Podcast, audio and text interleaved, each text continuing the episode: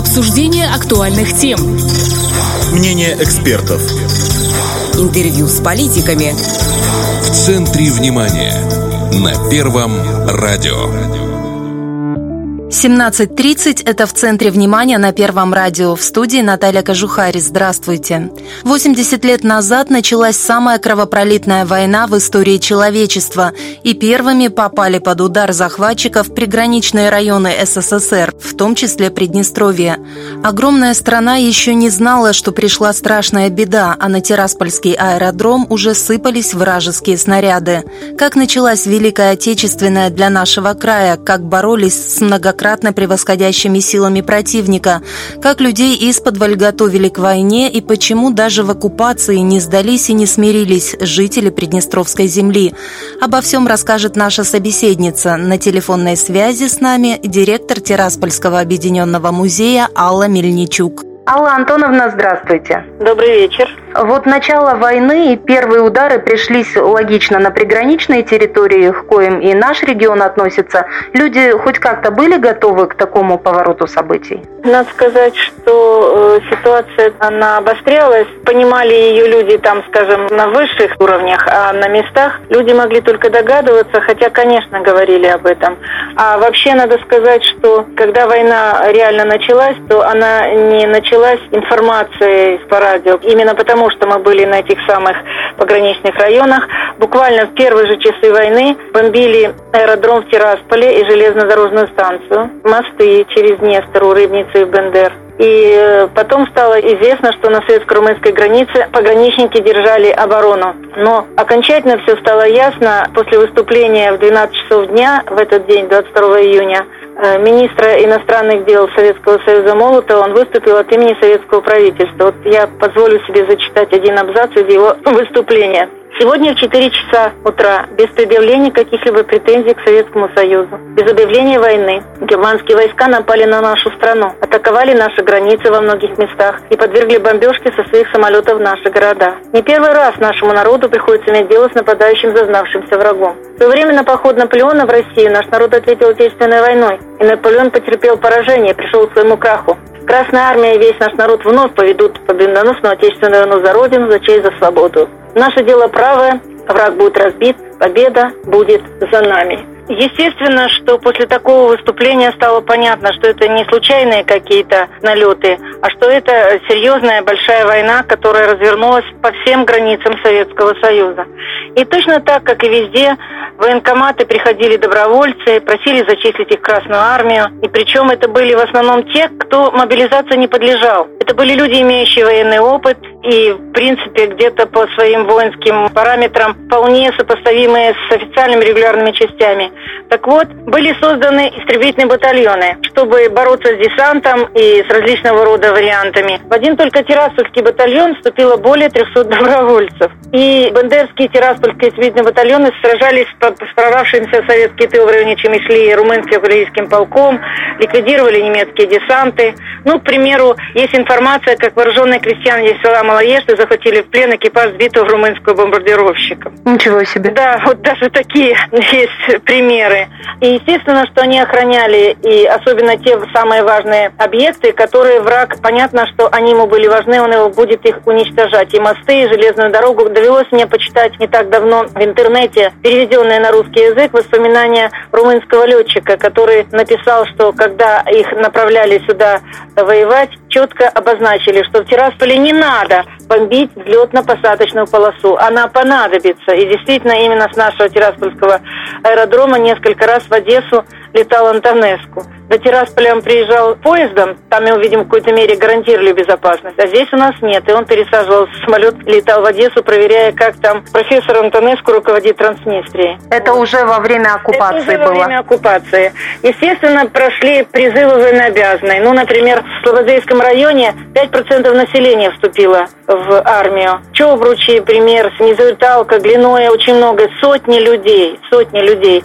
В общем, войскам удавалось обороняться, и они отступали, но медленно. Но когда на севере Молдавии на помощь румынской армии присоединилась 11-я немецкая армия, им удалось там на севере прорваться, возникла проблема с защитой всего. И тогда основные варианты обороны на себя приняли Тираспольские и Рыбницкие укрепрайоны. Ну, об этом в последнее время интересуются наши военные краеведы, и об этом много говорят, и сохранилось несколько дотов, дзотов тех времен.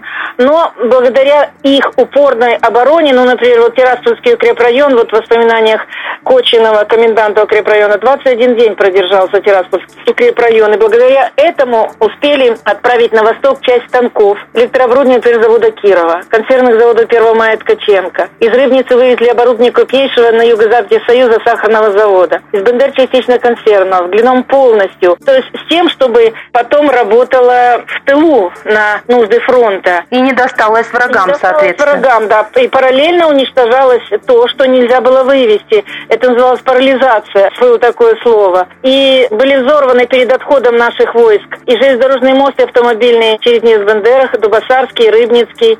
Рабочие в Тирасполе и Бендерах вывели из строя очень многие сооружения, особенно железные дороги, потому что понятно, что это средства передвижения, водоснабжение, сигнализация, связи и так далее. И естественно, что началась эвакуация и мобилизация, но поздновато, конечно, вот сегодня об этом все говорят, была объявлена эвакуация населения, видимо, надеялись, что как-то удастся отстоять, но тем не менее. Из Тирасполя, например, в армию и в тыл с заводами, с оборудованием, например, завода 1 мая есть воспоминания Анны Ивановны Австрийской, героя соцтруда, как они потом в тылу выпускали консервы для фронта, а этикетка была «Город Тирасполь». Это было так, говорит, приятно, что город продолжает воевать, даже будучи оккупирован. Вот, например, из Тирасполя, вот в связи с этим, убыло почти 30 тысяч. Из 50 тысяч населения 60%. Бендер было 26 с лишним, осталось 15. В Рыбнице две трети населения тоже эвакуировалось. Поэтому все было в таком варианте, что мы не сдаемся, мы будем воевать как на фронте, так и в тылу. Но главное, что повлияло на то, что начался период оккупации, то, что на западнее Украины был такой большой серьезный прорыв противника в середине июля. И тут, конечно, самое главное на себя взяли уже тиуровцы, Тираспольский район и Рыбницкий укрепрайон. Но, тем не менее, противостояние количественное было очень серьезное. Наши очень долго держались. Но, в конце концов, уже где-то 7 августа командование решило приступить к отводу частей из Приднестровья. И вот буквально по одной информации 7 по другой 8 немецкие войска вошли в Тирасполь и Дубасары. А считается, что последний населенный пункт, который был захвачен, это Низавертайловка 13 августа. И тем самым получилось, что уже э, левобережье Днестра было, в общем, захвачено. И очень многие из тех, кто ушел на фронт, проявили себя героически. Очень многие погибли. Ну вот пятеро выпускников той же шестой школы нашей, да, гуманитарной этой гимназии, стали героями Советского Союза. Четверо уроженцы Тирасполя, и вот Полецкий, он родился в Бендерах. Но это все предстояло пережить еще. Особенно тяжело пришлось тем, кто остался, но по разным причинам это могло быть. Были рядом пожилые, нездоровые родители, ну, разные-разные причины были у людей, и им пришлось здесь многое пережить, но тем не менее, тираспольчане не сдались, и более десяти подпольных групп было в городе. Кто-то распространял листовки, кто-то организовывал и взрывал вагоны с боеприпасами, кто-то другими мерами боролся с врагами и держали связь с партизанами. И поэтому не случайно, наверное, что в 1985 году за вклад в победу и тех, кто был в тылу, и тех, кто сопротивлялся в оккупации, в движении сопротивления, и тех, кто воевал на фронте, город Тирасполь, единственный из городов Приднестровья, был награжден Орденом Отечественной войны первой степени. Но если говорить о том, что 22 июня – это такой день, ну вот в народной памяти я не могу привести еще одного примера, когда говорят до войны и после. Вот это такой рубежный период в народной истории, который до сих пор остался, ну, просто в таком повседневном общении, не в учебниках, не в каких-то лекциях серьезных, не в экскурсиях. Это было до войны, а это, это после войны. То есть вот эта дата, она очень многое изменила. Впереди были годы войны, которые не всем было суждено вернуться.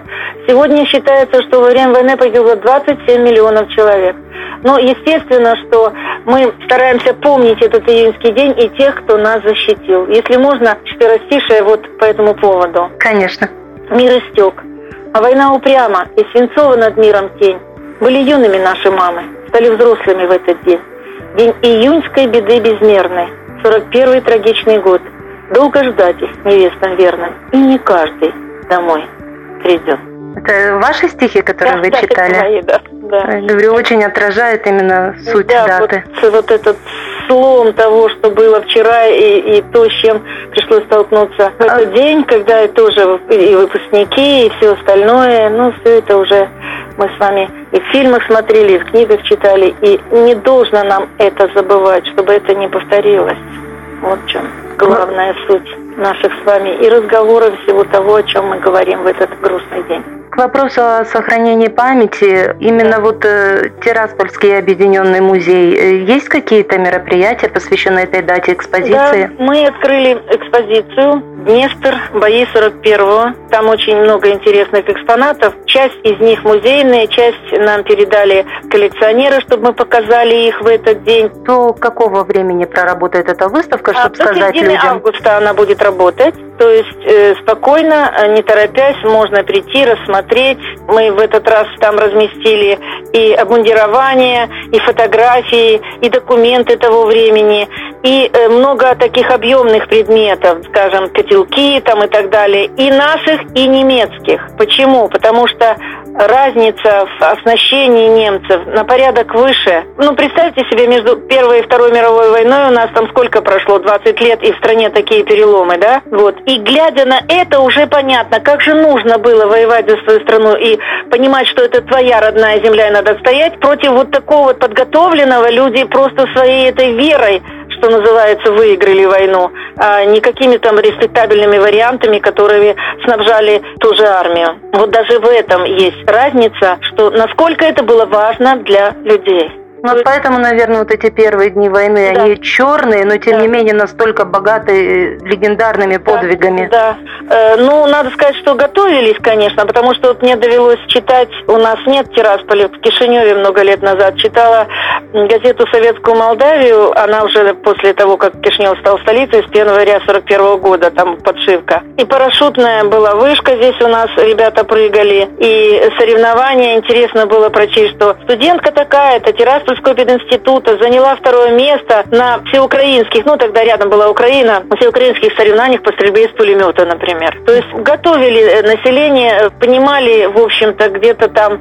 наверху, что это все серьезно. Понятно, ни в интернете не прочитаешь, ни в газетах этого не было. Но тем не менее, люди понимали, что не просто так идет такая серьезная подготовка к войне. И вот, к сожалению, оказалось, что она и понадобилась, эта подготовка. И предстояли долгие годы долгие борьбы. годы. 1418 дней длилась война, а вот нашему левобережью она досталась, 970 дней из этого досталось. Ну, Бандерам еще больше, они же в конце августа были освобождены, а в конце марта, в середине апреля весь наш левый берег стал опять советским, и свастика ушла со всех административных зданий, и вернулись серп и молот и родная русская речь. Хотелось бы, чтобы свастика вообще из мира ушла навсегда. Да, это очень важно.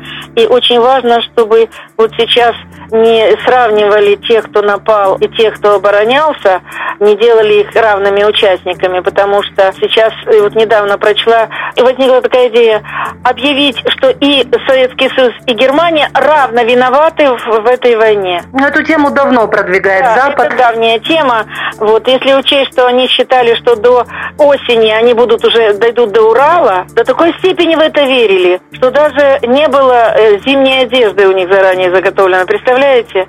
И четко было распланировано, что вот от русских столько процентов останется, от этих еще столько, от этих еще столько. И когда читаешь эти оккупационные документы, а зачем их особенно кормить? Русские люди, ну они так называли вообще Советский Союз, русским людям достаточно 200 граммов хлеба в день, больше им не надо. Понимаете? Это такое человеконенавистническая система, типа мы элита, а вы туземцы, вам жить не обязательно. Вот вам не кажется, что сейчас такая же схема продвигается? Россия во всем виновата, они во всем правы только потому, что они, так сказать, элита, а мы, ну извините, в разряде туземцев. Поэтому и, и нельзя забывать войну. Поэтому надо для того, чтобы вот Надо эти вот помнить. все поползновения Да, были пресечены. да. Чтобы знать, какой же ценой все это досталось. И нельзя предавать своих дедов, отцов, которые обеспечили нам вот эту мирную жизнь. Спасибо большое вам. всего доброго. С нами на связи была директор Тираспольского объединенного музея Алла Мельничук, а в студии работала Наталья Кожухарь. Это в центре внимания. Слушайте нас дважды в неделю на Первом радио. Обсуждение актуальных тем. Мнение экспертов. Интервью с политиками. В центре внимания. На Первом радио.